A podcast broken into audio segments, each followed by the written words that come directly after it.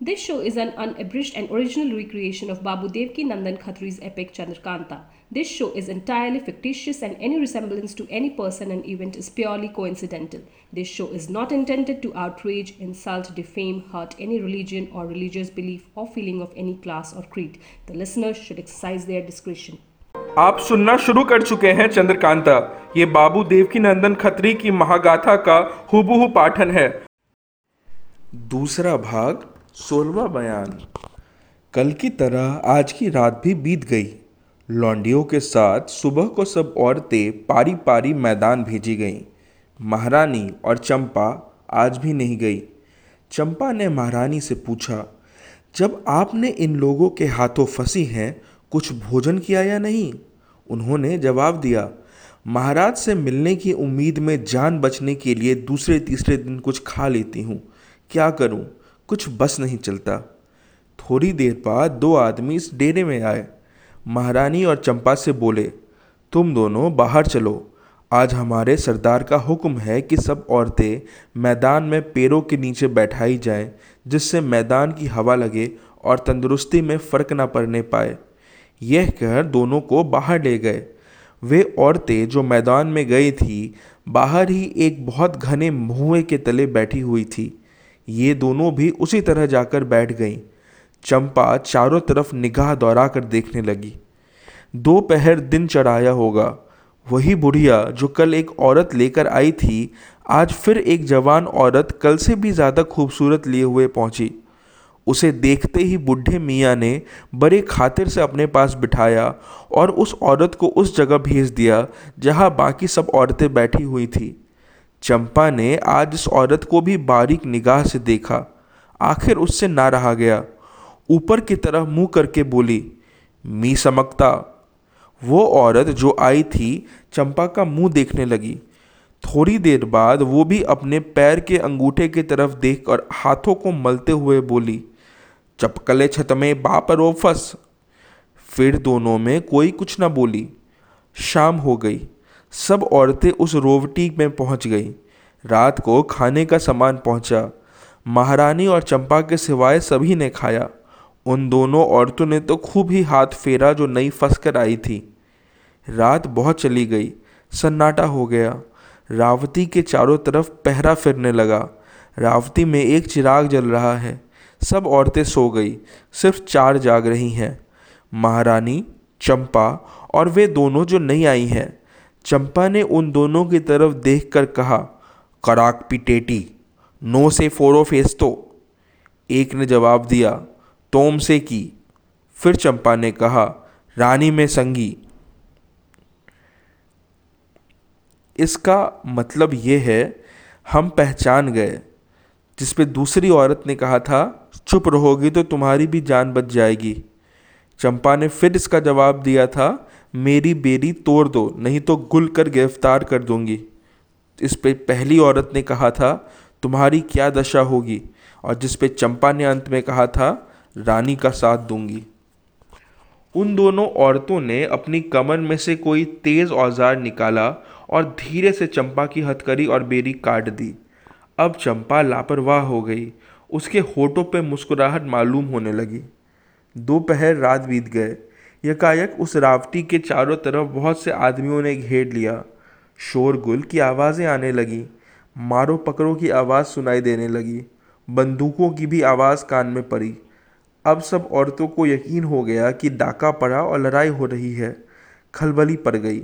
रावती में जितनी औरतें थीं इधर उधर दौड़ने लगी। महारानी घबराकर चंपा चंपा पुकारने लगी। मगर कहीं पता नहीं, चंपा दिखाई भी ना पड़ी। वे दोनों औरतें जो नई आई थी, आकर कहने लगी, मालूम होता है चंपा निकल गई, मगर आप मत घबराइए। जब आप ही के नौकर हैं जिन्होंने डाका मारा है, मैं तो आपकी ही तौबेदार हूँ औरत ना समझिए, मैं जाता हूँ, आपके वास्ते कहीं डॉली तैयार होगी, लेकर आता हूँ। यह कर दोनों ने रास्ता लिया। जिस रावती में औरतें थीं, उसके तीन तरफ़ आदमियों की आवाज़ कम हो गई। सिर्फ़ चौथी तरफ़ जिधर बहुत से ढेरे पड़े थे, लड़ाई की आहट मालूम हो रही थी। दो आदमी जिनके मुँह कपड़े या नकाब से ढका हुआ था, डोली लिए हुए पहुँचे और महारानी को उस पर बिठाकर निकाल गए। रात बीत गई। आसमान पर सफ़ेदी दिखाई देने लगा। चंपा और महारानी तो चली गई थी, मगर और सब औरतें उसी रावटी में बैठी हुई थी। डर के मारे चेहरा जर्द हो रहा था। एक का मुँह एक देख रही थी।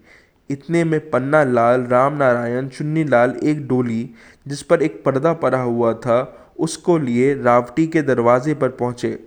डोली बाहर रख दी, आप अंदर गए और सब औरतों को अच्छी तरह देखने लगे। फिर पूछा, तुम लोगों में से दो औरतें दिखाई नहीं देती? वे कहाँ गई? सब औरतें डरी हुई थीं। किसी के मुँह से आवाज़ न निकला।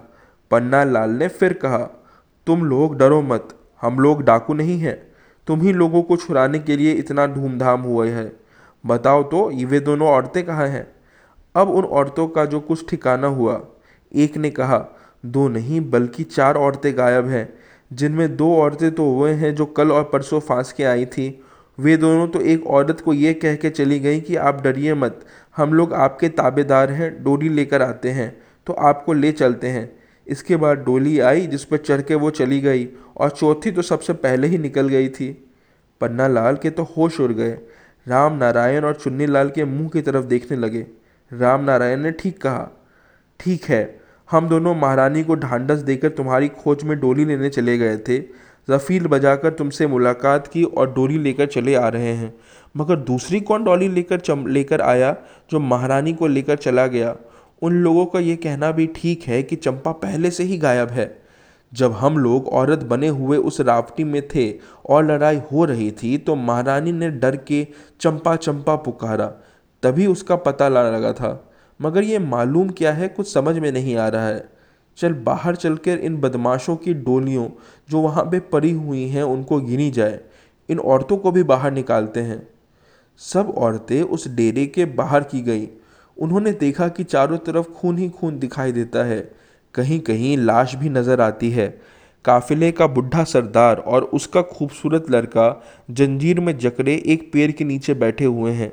दस आदमी नंगी तलवारें लिए उसकी निगहबानी कर रहे हैं और सैकड़ों आदमी हाथ पैर बांधे दूसरे पैरों के नीचे बैठाए हुए हैं। रावटियाँ और डेरे सब उजारे गए हैं।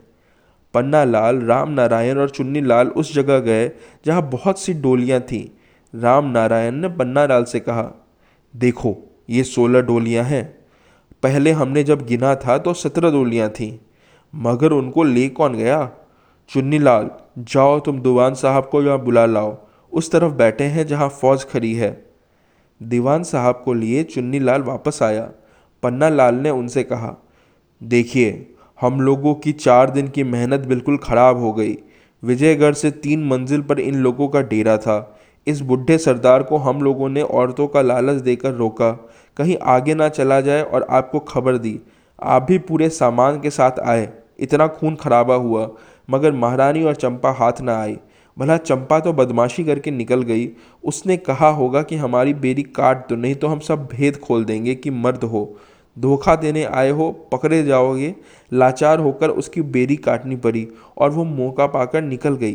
पर महारानी को कौन ले गया? दीवान साहब की अकल हैरान थी कि ये क्या हो गया है। बोले, इन बदमाशों की, बल्कि इनके बुढ़े मियाँ सरदारों को मार पीट के पूछो, कहीं इन्हीं लोगों की बदमाशी तो नहीं है? पन्नालाल ने कहा, जब सरदार ही आपकी कैद में है तो मुझे यकीन नहीं आता कि इनके सबब से महारानी गायब हो गई है। आप इन पर्दा फरोशों को और फौजों को लेकर जाइए और राज का काम देखिए। हम लोग फिर महारानी की टोह लेने जाते हैं। इसका तो बीरा उठाया ही है।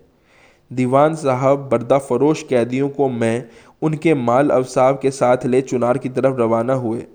पन्ना लाल, राम नारायण और चुन्नी लाल महारानी की खोज में निकले। पन्ना लाल, देखो, आजकल चुनार राज्य की क्या दर्दशा हो गई है। महाराज उधर फंसे हैं, महारानी का पता नहीं। पता लगा, मगर फिर कोई उस्ताद हम लोगों को उल्लू बनाकर उन्हें ले गया। राम नारायण, भाई, बड़ी मेहनत की है। मगर कुछ ना हुआ। किस मुश्किल से इन लोगों का पता चला। कैसी कैसी तरकीबें से दो दिन इसी जंगल में रोका रखा। कहीं जाने ना दिया। दौड़ दौड़ चुनार से सेना सहित दीवान साहब को लाए। लरे भिरे। अपनी तरफ़ से कई आदमी भी मरे। मगर वही पहले दिन, शर्मिंदगी मुनाफे में। चुन्नी लाल हम लोग तो बड़े खुश थे कि चंपा भी हाथ आवेगी, मगर वो तो आफत निकली। कैसे हम लोगों को पहचान लिया? और बेबस करके धमका के अपनी बेरी कटवा दी। बड़ी चालाक है। कहीं उसी का तो फसाद नहीं है? पन्ना लाल। नहीं नहीं। अकेले चंपा डोली में बैठ के महारानी को नहीं ले जा सकती। राम नारायण। हम तीनों को महारानी की खोज में भेजने के बाद अहमद और नाजिम को साथ लेकर पंडित बद्रीनाथ महाराज की कैद से छुड़ाने गए हैं। देखो वो क्या जस लगा कर आते हैं। पन्ना लाल। भला हम लोगों का मुँह भी तो देखा होता कि चुनार जाकर उनका हाल सुने और क्या जस लगे आते हैं उसको देखें, मगर महारानी ना मिली तो कौन सा मुँह लेके चुनार जाएँगे? राम नारायण, बस मालूम हो गया कि आज जो शख्स महारानी को इस फुर्ती से चुरा कर गया है, वो हम लोगों का ठीक उस्ताद है। वो तो इसी जंगल में खेती करो, लड़के वाले लेकर आप बसो, महारानी का मिलना बहुत ही मुश्किल है। पन्ना लाल वाह रे तेरा हौसला। क्या पिनक के अवतार हुए हैं? थोड़ी देर जाकर ये लोग आपस में कुछ बातें कर मिलने का ठिकाना ठहरा कर अलग अलग हो गए। आगे क्या हुआ? ये जानने के लिए बने रहिए हमारे साथ। जल्द ही मिलते हैं कहानी की अगली कड़ी में।